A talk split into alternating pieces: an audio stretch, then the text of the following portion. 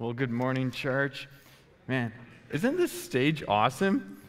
It's a ton of fun, and like I'm really excited for the week of day camp ahead. I have a very minor role in it, but I still get to be part of it and involved in it. I'm excited for that. I also recognize that if you didn't know that we were doing day camp, or if you're new here and you walk in and you see all of this going on, uh, you might be like checking under your pews to see if there's any prizes there, or like, what are we going to do this morning? I don't know. It's exciting says walking into something unfamiliar like, keeps us on our toes.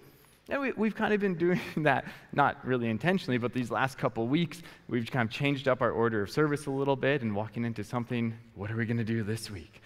Um, it'll be pretty predictable just to get your hopes ready.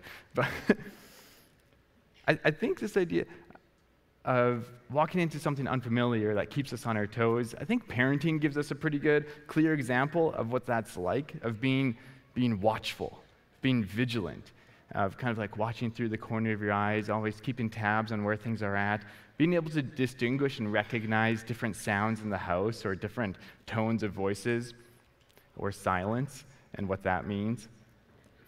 Um, or, or maybe, maybe our kids are the ones who are vigilant and keeping watch on us. Like last weekend, we went camping, awesome time, but super exhausting. So we get home, unpack, we're doing bedtime, I'm reading stories to the kids and doing one of these as we're doing story time. And, and mumbling my words and like adding new words that don't belong there and sometimes full sentences that just completely don't make sense. And they're like, Dad, that's not part of the story. Why are you saying that? If you resonate with like either one of these things, I think you're fully equipped to walk into the text that we're going to discover this morning, Jesus' call to his disciples to keep watch. We're continuing on our series in the book of Mark. Today we're going to be looking at chapter 14, verses 32 to 42. If you have your Bibles with you, you can go ahead and turn there now. It'll also be up on the screens in a moment. Um, leading up to this story this morning, Jesus had just shared his Passover meal with his disciples. And, and in that, he called out that one of them was going to betray him. And they also, oh, and they all denied it. Jesus also predicted that all his disciples were going to fall away at some point in these coming days and, and identifies Peter would disown him three times. To which Peter responds with, Even if I have to die with you, I would never disown you. And all the other disciples agreed that they would do the same. So that's what brings us to our point in the passage this morning. Mark chapter 14, starting at verse 32. You can read it. Eh, oh. Well, I'll read it for you guys. they went to a place called Gethsemane, and Jesus said to his disciples, Sit here while I pray. He took Peter, James, and John along with him, and he began to be deeply distressed and troubled. My soul is overwhelmed with sorrow to the point of death, he said to them. Stay here and keep watch.